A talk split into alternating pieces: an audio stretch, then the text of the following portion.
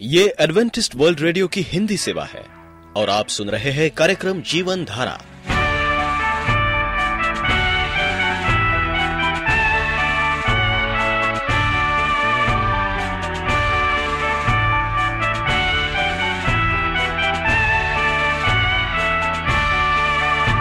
कार्यक्रम जीवन धारा सुनने वालों को मैं स्मिता और मैं अमित हमारा प्यार भरा नमस्कार। एडवेंटिस्ट वर्ल्ड रेडियो की हिंदी सेवा में हम आपका स्वागत करते हैं। श्रोताओं, आइए, आज प्रसारित होने वाले कार्यक्रमों की जानकारी दे दें। आज होगी पहले स्वास्थ्य चर्चा, इसके बाद एक गीत होगा और फिर कार्यक्रम के अंत में पवित्र बाइबल का संदेश। तो चलिए, स्वास्थ्य चर्चा सुनने से पहले सुनते हैं ये गीत।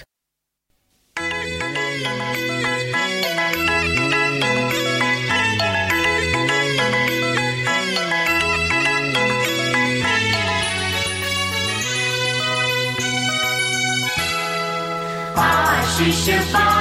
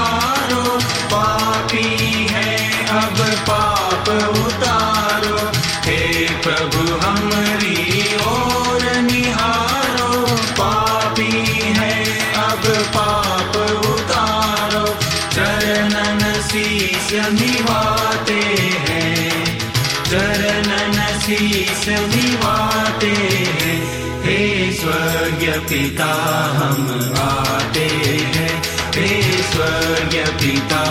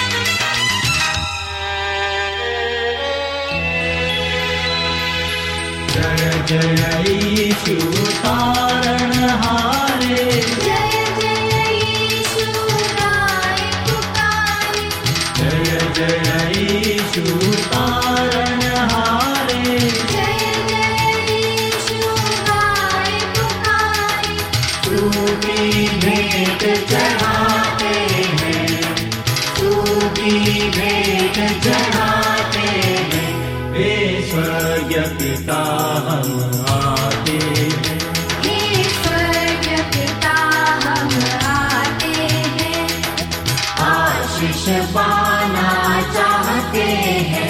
हे स्वर्ग पिता हम आते हैं। हे स्वर्ग पिता हम आते हैं। हे स्वर्ग पिता हम आते हैं। प्रदूषित वातावरण और बच्चों में दमा रोग आजकल प्रदूषित वातावरण के परिणाम स्वरूप दमा या अस्थमा जैसी बीमारियाँ शरीर में घर बना लेती हैं, जो कि अत्यंत कष्टकारक रोग है। यह रोग बड़े शहरों में अधिकांशतः देखने को मिलता है। बड़े शहरों का मतलब है कि वहाँ पर औद्योगिक क्षेत्रों से फैक्ट्री, बस, ट्रक आदि वाहनों से निकलने वाले धुओं से या अन्य तरीकों से वातावरण प्रदूषित होता है। इतना ही नहीं, छोटे शहर भी कहाँ बचे हैं? वे भी प्रदूषण से ग्रसित हैं। यहीं पर ग्रामीण क्षेत्रों में रहने वाले लोगों की अपेक्षा, शहरी क्षेत्रों में रहने वाले लोगों के बच्चों को दमा से ज़्यादा पीड़ित देखा जा रहा है। दमा एक एलर्जी के समान है। दमा के रोगी की श्वास नली अति संवेदनशील हो जाती है। जिससे थोड़ी सी भी उत्तेजना मिलते ही सिकुड़न आ जाती है तथा वह पतली हो जाती है। इससे श्वसन नलियों में सांस अंदर या बाहर जाने में काफ़ी ज़ोर लगाना पड़ता है। बच्चों की श्वास गति सामान्य से तीव्र हो जाती है। श्लेष्मा झिल्ली या म्यूकस मेम्ब्रेन में सूजन एवं शराब बढ़ने से खांसी एवं बलगम भी निकलने लगता है। कारण, अधिकांश श्वास वंश परंपरागत होते हैं और जब कुलज परंपरागत होता है तो उसकी उत्पत्ति जल्दी हो जाती है। बादल के छाने में, शीत हवा में, जाड़े के दिनों में पूर्व की हवा से यह रोग अधिक होता है। अधिक भोजन का सेवन करने, देर से पचने वाले आहार का सेवन करने से भी रात्रि में रोग उत्पन्न हो सकता है। टॉन्सिल का शोध पतिश्याय नास के टर्मिनेट की वृद्धि, श्वास नली का शोध, फेफड़ों की नलिका की ग्रंथियों की वृद्धि से भी यह रोग होता है। कोष्ठबद्धता एवं आंत्र में कृमि होने के कारण भी श्वास रोग होता है। साबुन, तेल, इत्र, बालों के खिजाब, सुगंधित तेल, डिओड्रेंट, मच्छर भगाने वाली टिकिया या कॉयल, पटाखे, प्राणियों के शरीर से आने वाली गंध, अनेक पदार्थों के सूक्ष्म कण जैसे रुई, घास, फूलों से तेज गंध वाली या विषौषधि से एवं प्राणियों के शरीर से आने वाली गंध से भी यह रोग हो सकता है।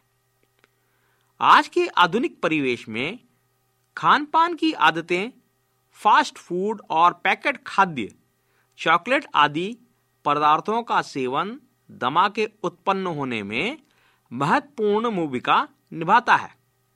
बाज़ार का भोजन, अधिक तला मिर्च मसालों वाला भोजन, संतरा, नींबू मौसमी टमाटर, मूली, इडली, इमली की चटनी, टमाटर का सॉस, जेली, दही, मट्ठा, सिरका, मुरब्बा, ढोकला, डबल रोटी, ककड़ी, खीरा, बैगन एवं अमरूद। रात्रि के भोजन के बाद फ्रिज का पानी या घड़े का पानी पीने से भी यह उत्पन्न हो सकता है। वानस्पतिक प्रोटीन, अंडे, उड़द की दालें इत्यादि तथा मछलियों आदि का सेवन श्वास रोग उत्पन्न करते हैं। इसे एलर्जी के अंतर्गत माना जाता है। घर के अंदर का प्रदूषण। अधिकांशतः बच्चे घर की चार दीवारी में रहते हैं।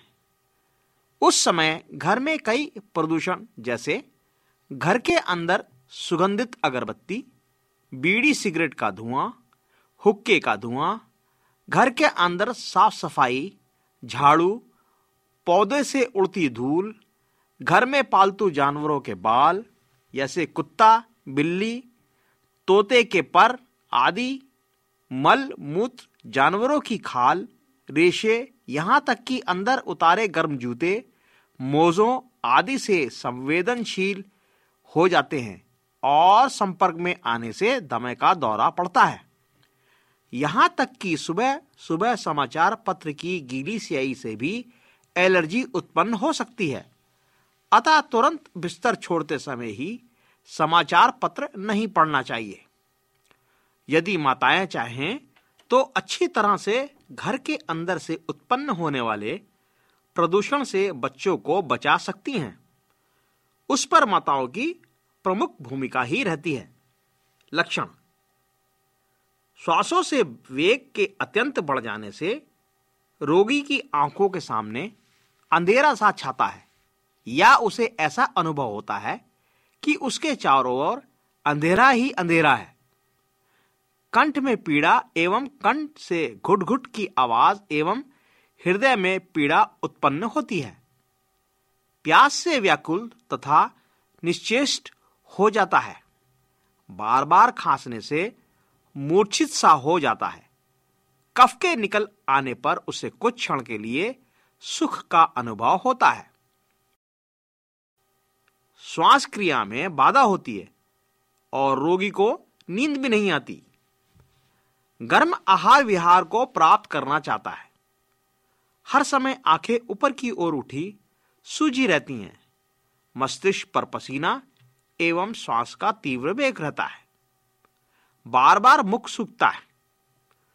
धौकनी को चलाने से जिस प्रकार की हवा निकलती है और रोक देने पर रुक जाती है, ठीक वही स्थिति श्वास के रोगी की श्वास से होती है। बादल छा जाने पर शीतल जल पानी बरसने के शीत स्पर्श से, पूर्वासी हवा से एवं शीतवीर आहार विहारों से एवं कफवर्धक पदार्थों का सेवन करने से भी श्वास बढ़ जाती है। श्रोताओं हम उम्मीद रखते हैं कि आप इन बातों का ध्यान रखेंगे और स्वास्थ्य लाभ पाएँगे। अब आप वेल्डन चरण को आज्ञा दीजिए। नमस्कार। आप एडवेंटिस्ट वर्ल्ड रेडियो का जीवन धारा कार्यक्रम सुन रहे हैं। यदि आप पत्राचार द्वारा यीशु के जीवन और उनकी शिक्षाओं पर या फिर स्वास्थ्य विषय पर अध्ययन करना चाहते हैं तो आप हमें इस पते पर लिख सकते हैं। हमारा पता है वॉइस ऑफ़ प्रोफेसी ग्यारह हेली रोड, नई दिल्ली, एक एक शून्य शून्य शून्य एक, इंडिया। हम बुलाए गए भाग चार। प्रिय रेडियो मित्रों यीशु मसीह के मधुर सामर्थी नाम में आपको भाई मॉरिस माधो का नमस्कार। मार्गदर्शन को अपनी आत्मिक जीवन शैली बनाइए। परमेश्वर की इच्छा, परमेश्वर की अगुवाई आपके लिए उसका अनुग्रह का प्रबंध है। हमने देखा है कि परमेश्वर के पास युगों के लिए एक महान व्यापक योजना है। इसमें सृष्टि की रचना, छुटकारा नई सृष्टि रचना सम्मिलित है, जो अनंत काल के अंतहीन युगों तक चलता रहेगा। उसने उस महिमामय योजना के अंतर्गत अपनी संतान की तरह आपके लिए जो योजना बनाया है, आत्मा से भरे पूर्ण समर्पित परमेश्वर के बच्चे के रूप में आपको परमेश्वर के अनुग्रह में अगुवाई के लिए प्राथमिक स्रोत उपलब्ध कराए गए हैं। परमेश्वर का वचन अंतिम अधिकार के रूप में हमारे सामने है। पवित्र आत्मा हमारी सहायता करता है। और हम देखते हैं, हमारा मार्गदर्शन करता है। और किस तरह हम मौलिक चरणों में दोहरा का सारांश बना सकते हैं। क्योंकि परमेश्वर को यह हुआ निरंतर हमारे अगुवाई करता है। प्रतिज्ञा आपका अनुभव हो जाए। किस तरह आप निरंतर अगुवाई को अपना दैनिक अनुभव, आपका दैनिक आनंद आत्मा से भरपूर अपनी जीवन शैली बना सकते हैं। परमेश्वर के अगुवाई के प्रति समर्पित रहे। निश्चित करें कि आपने परमेश्वर को अपना पूर्ण समर्पण किया है। आप इस समर्पण को निरंतर आप प्रभु के सामने। आत्मा की भरपूरी से जिए। ये पक्का करे कि अब आपने परमेश्वर से उसके आत्मा की भरपूरी मांगा है और उस पर भरोसा किया है। प्रत्येक दिन ऐसा आज्ञा पालन आत्मिक भूख भी जीते हैं। जब आप अपनी आत्मिक ऊर्जा सेवा में खर्च करते और आवश्यकता के नए अवसरों का सामना करते हैं, आत्मा आपको बराबर अगुवाई करता है। परमेश्वर की अगुवाई के लिए निरंतर उसकी ओर देखने को अपनी आदत बना लीजिए। छोटी बड़ी सभी परिस्थितियों के लिए पूरा दिन अपना हृदय उसकी ओर लगाए।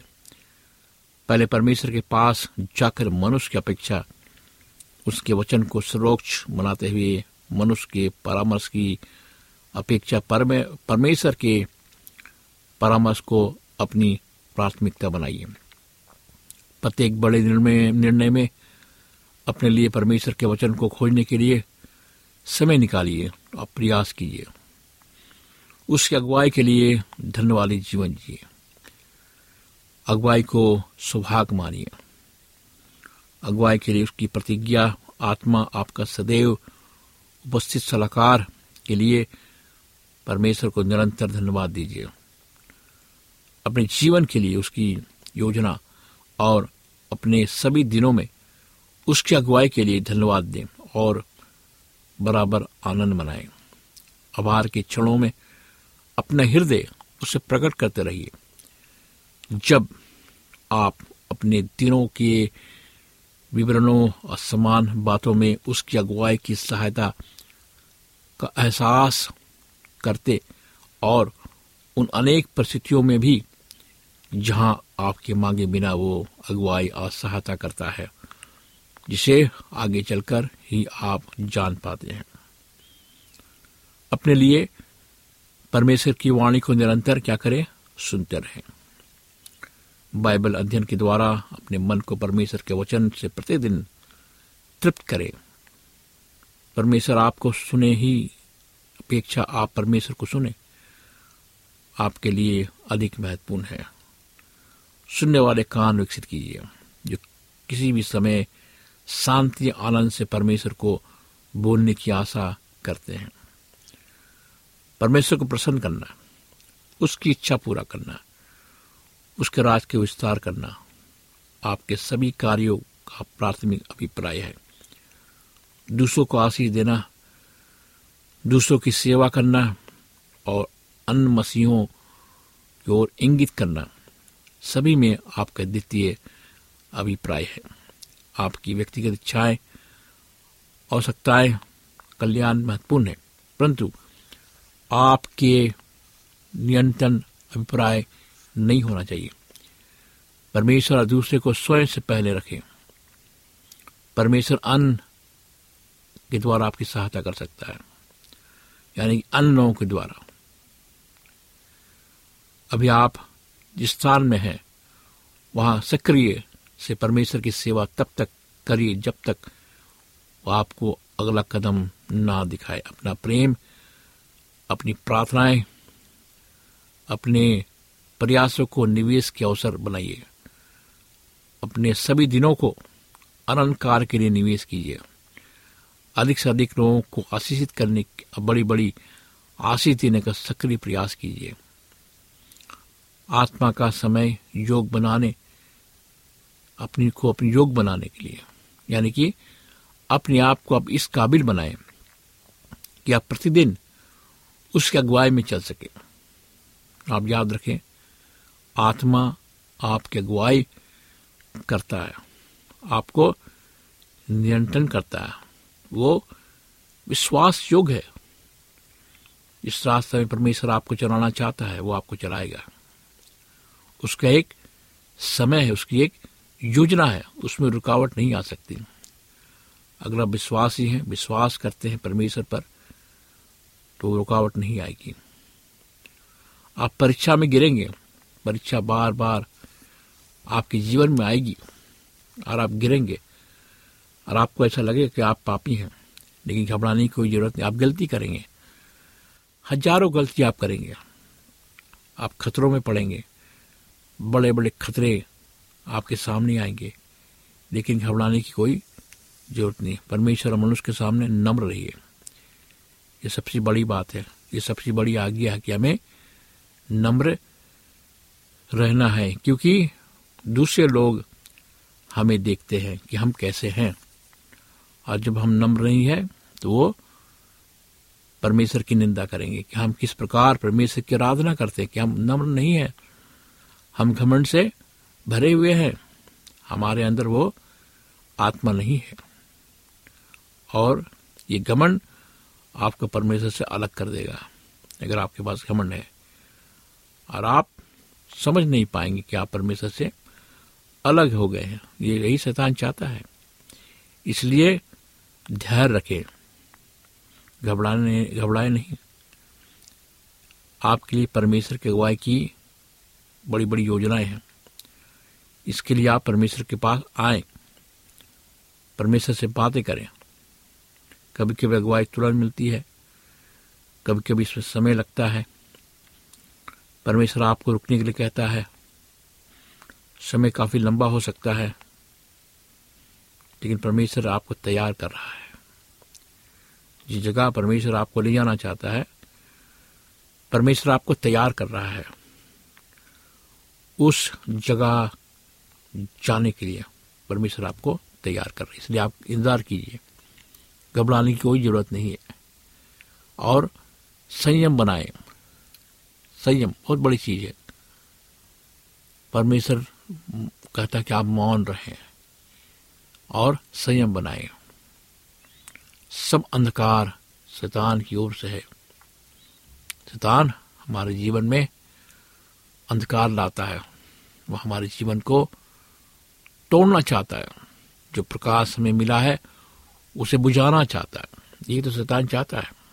और शैतान चाहता है कि हम परमेश्वर से क्षमा ना मांगे। मेरे दोस्त, हमें हमेशा, अगर हम गलती करते हैं तो हमें परमेश्वर से क्षमा मांगनी चाहिए। और परमेश्वर हमें क्षमा करता है। अगर हम क्षमा नहीं मांगेंगे तो परमेश्वर हमारी अगुवाई नहीं करेगा। और हमें अधिक सावधान रहने की आवश्यकता है।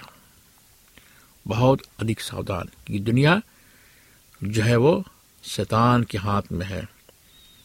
और शैतान नहीं चाहेगा कि आप परमेश्वर के साथ चले, उसकी अगुवाई में चले, और वो आपको तोड़ेगा। आपके विश्वास को खत्म करेगा, इसलिए सावधान रहें। आप इस तनाव रहित जीवन में घबराए नहीं। और आपातकाल में विशेष प्रार्थना करें। जब आपके जीवन में आपके महसूस हो कि आप संकट में हैं, तकलीफों में आप प्रार्थना करें। संकट हर एक के जीवन में आता है। लेकिन परमेश्वर उस संकट को हटा सकता है आपके जीवन से। इससे सहायता के लिए प्रार्थना करें। अपने आप को मज़बूत बनाएँ। अपने आप को बुद्धिमान बनाएँ। रोज आप ऐसा कार्य करें ताकि आपका शरीर शक्तिशाली बने। परमेश्वर चाहता कि आपका शरीर शक्तिशाली बने। परमेश्वर पर भरोसा रखें। वो जीवित परमेश्वर है। वो आपकी अगुवाई करेगा। आपके जीवन को चलाने वाला परमेश्वर है। उसकी महिमा करें। और एक आज्ञाकारी बच्चों के समान आप अपना जीवन क्या करें? उसको दे दे।